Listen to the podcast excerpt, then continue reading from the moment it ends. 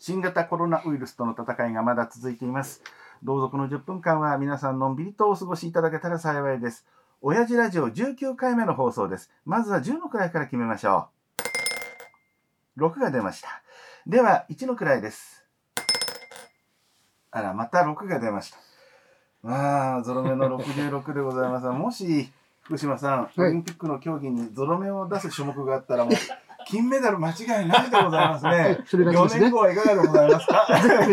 それまで鍛えなくても出れますね そうでございます。えーっと、66ですが、岩さん、福島さん、何年のお話にいたしましょうかね？うん。いや、切りよく 何が切りいいかわかんないけど、60年にしましょうか、じゃあ。はいそうですね。いいですね。ゼロはないですからね、はい最後の目にね。はい。それでは、19回目は、昭和60年のお話をしていきましょう。ハルさん太郎です。この番組は私たちが生きてきた昭和という時代の思い出話をしながら我々親父たちのあふれんばかりのこぼれ話を皆さんに感じていただきます。最初にお聞きいただいたように毎回サイコロの目で話す昭和の年を決めていきます。ですがサイコロの目には0789の数字がありません。なのでサイコロ振ってゾロ目が出た時はこれからご紹介するこのお二人に好きな年を決めていただくんですが今回は昭和60年のお話をしていくことに決めました。ご一緒するのは健康や医療の分野に詳しい作家の岩さんです。伊庭達也です。はいえっ、と、僕は昭和36年生まれで、ええこの時は、えっ、と、24歳ですか24歳ね。ね4月で24歳になってましたね。そうですか。はい。えそしてサイコロを振ってくれた絵本なども作っている編集者のゾロ目福島さんでございます。はい、ゾロ目福島敏之です。こんにちは。僕は昭和40年なんで、まあこれ、キリがよく二十歳二十歳年ですね。はい。えーこのお二人と昭和60年、私も福島さんと同じ二十歳でございました。昭和40年生まれの羽生さん太郎でお送りいたします。それではこの3人で昭和60年についてお話をしていきます。お聞きの皆さんはこの年何歳でしたか一緒に思い出しながらお楽しみくださいね。さて、この年は一体どのようなんな出来事があったのか、目の前にはその年の出来事が書かれたカードがございます。こちらをめくりながら振り返ってまいりましょう。昭和60年の主な出来事ですが、今から36年前になります。えーまず政治社会の分野でございますが、えー電電公社と日本専売公社が民営化されました。それぞれ NTT、JT という名前になりましたね。えーそして改正風俗営業法が施行されまして、ノーパン喫茶が姿を消しました。福島さん残念でしたねで。したね。はい。そして日本航空123便墜落事故が起きたのがこの年でございましたね。スポーツの分野ですが、世界自転車選手権のプロスプリントで中野浩一さんが9連覇を達成。本当にすごいことでね、偉業ですもんね。えー両国国技館が完成したのがこの年です。えーそして、プロ野球日本一は阪神タイガースでございます。伊庭さんおめでとうございます。はい。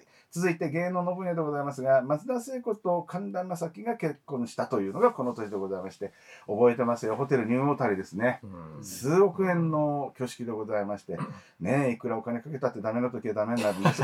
えー女優の夏目雅子が急性骨髄性白血病によって亡くなりました。そうですねね。残念でしたねお綺麗でしたもんねテレビ朝日ニュースステーションが放送開始というのはこの年でございました。うん久米宏さんでしたね。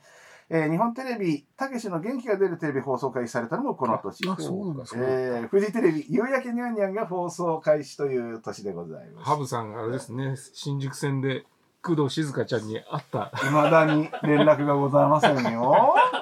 ご夫妻から。工藤さん待ってますよ。木村拓哉さん、お待ちしてますよ。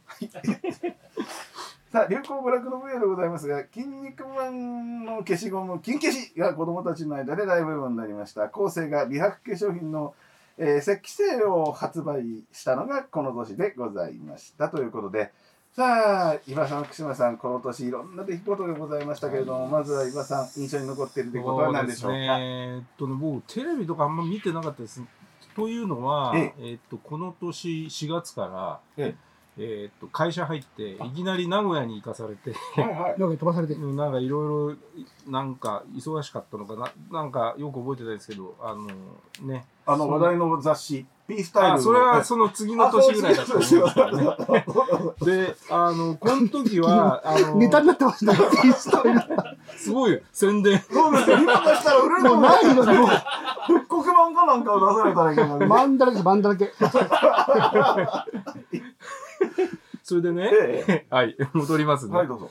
で、やっぱりこの時やっぱりインパクトあったのは、えーっと JAL の100 123便が墜落、うん。これね僕ちょうどここれってねお盆に入る前の日だったんですけどね、うん。8月12日、うん。で僕名古屋から新幹線でえあの東京帰る時に、うん。あの電光のニュースでなんかうん出たんです。えちょっと調べるとねうん、8月12日？12日ですよ、えー午後6時あ56分。そうそう。だから僕ね、うん。その時新幹線多分ろそのその頃に名古屋乗ったぐらいなんですよ、うん。あそう。あのオス高山ね。そうそうそう。520人が亡くなってね航空機史上最悪のねそれで、この時にちょっと関連するネタで、プロ野球日本一阪神タイガースっていうのはええ、これなんとこの123便に球団社長の中野さんが乗ってたんですよ、阪神に。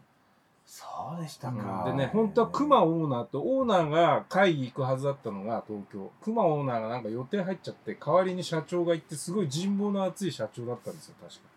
そうでしたかそれでタイガースは、それでみんな模章をつけてね、頑張ったるでっつって優勝したっていう、この素晴らしい、なんつうんでしょう。そういうね、あれがあるんですよ。ねそう。バース掛布岡田の時ですね。そうですそうです。吉田監督のね。それでなんかすごいみんな息に感じてそこそこまで何連敗かしてたんだけど、ううん。んその後こういあれ取り戻してけ？模章をつけて優勝したんですよね。えー21年ぶりのね優勝だったわけですもんね、そっか。そうなんですよ。それにしましてもねもう二度と繰り返しちゃいけない、うん。ね事故ですね。坂本九さんもそうね、ですよね。一番あれでしたけど。さあ福島さんは？えーっと、僕はうん、晴れて大学生になった年なんですね、はいははい。は。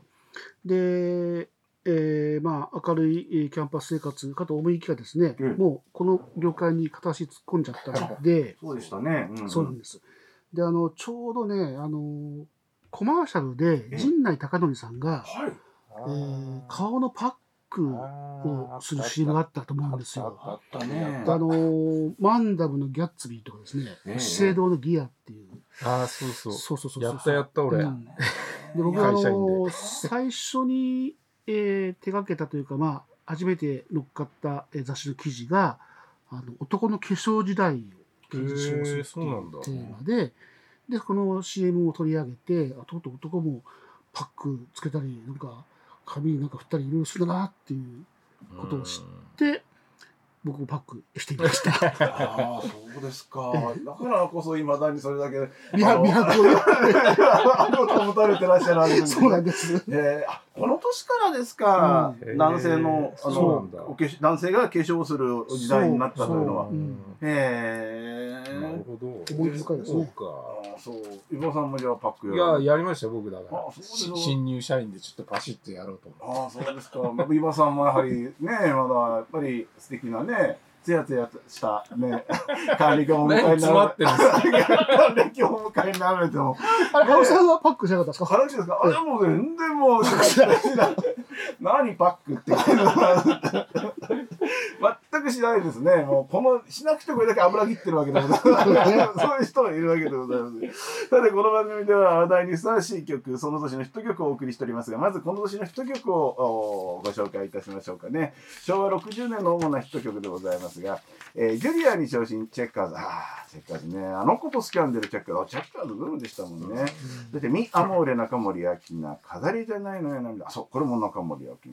明菜ちゃんもすごいね。えー恋にして小林ロマンチックが止まらない CCB、悲しみにさよなら安全地帯、天使のウィンク、松田聖子、セーラー服を脱がさないで、おにゃんこクラブ、タッチ、岩崎よしみなどなどでございますけれども、さあ、お気になりたい、えー歌曲はございますでしょうか？岩さん、福え島さん。ーっと、まだちょっとここの中にないんですなんでけど。ないんですか君がなんでしょうえーっとね、We Are the World。あ USO for Africa。えええええね、あの、みんなで救救いましょう。アフリカのね、ね飢餓の難民の方たちを救いますわけ偶ね。然のクリスマスっていうのも、まあ、その前にね、うん。ありました。よこれもだからあアメリカのもうそうそうたるねミュージシャンが、ううん。ん。あのみんなで歌ってあの日本だと最近っていうかあの東日本の時の「花は咲くな」っていうのがね、あったりしますけど、うん。まあこれはやっぱりすごい印象に残ってる。そうでものすごいねスターがもう全員で歌ってましたもんね。うん。うん日本だとね、やっぱ集まるって演歌歌手ぐらいしか そうではないと思いますけどね。でも私たち3人でなんか歌いましょうか？何歌いま親しょう父子親父 だったかも、まあ、却下されるでしょうね、清水にね。まあいいでしょう。ということで福島さんは、やっぱこの、誰かってやつね、ロマンティック、はい、公園で結構です。あの内藤ボクサーの内藤があのす登場するときこれテーマ曲に、ああ、そうでしたっけね。うんうんうんうん。内内藤わかりましした。それではですね、岩さんの福島さんのリクエストにお答えしまして、いつもまあね、私はもうお二人の期待を裏切ってばっかりでも、ここでもちゃんと償っておきたいと思いますので、今回ばかりは、きちっと償わせていただきたいということで、はいテレサ店、償いでございます。そうきたええ今日お届けするのは、テレサ店、償いでございますが、権利の問題があるので、ここではお聞かせできませんので、皆様ご勝手にお聞きになってください。テレサ店、償い。親父ラジオ。いい曲でしたね。こういうすぐなって終わりましたかね、しっかり。えー、早いものでお別れの時間でございます。次回は何年の思い出話になるんでしょうか？お楽しみに。お相手は羽生三太郎。伊庭達也福島敏之。制作清水康之でお送りいたしました。いただきましてありがとうございました。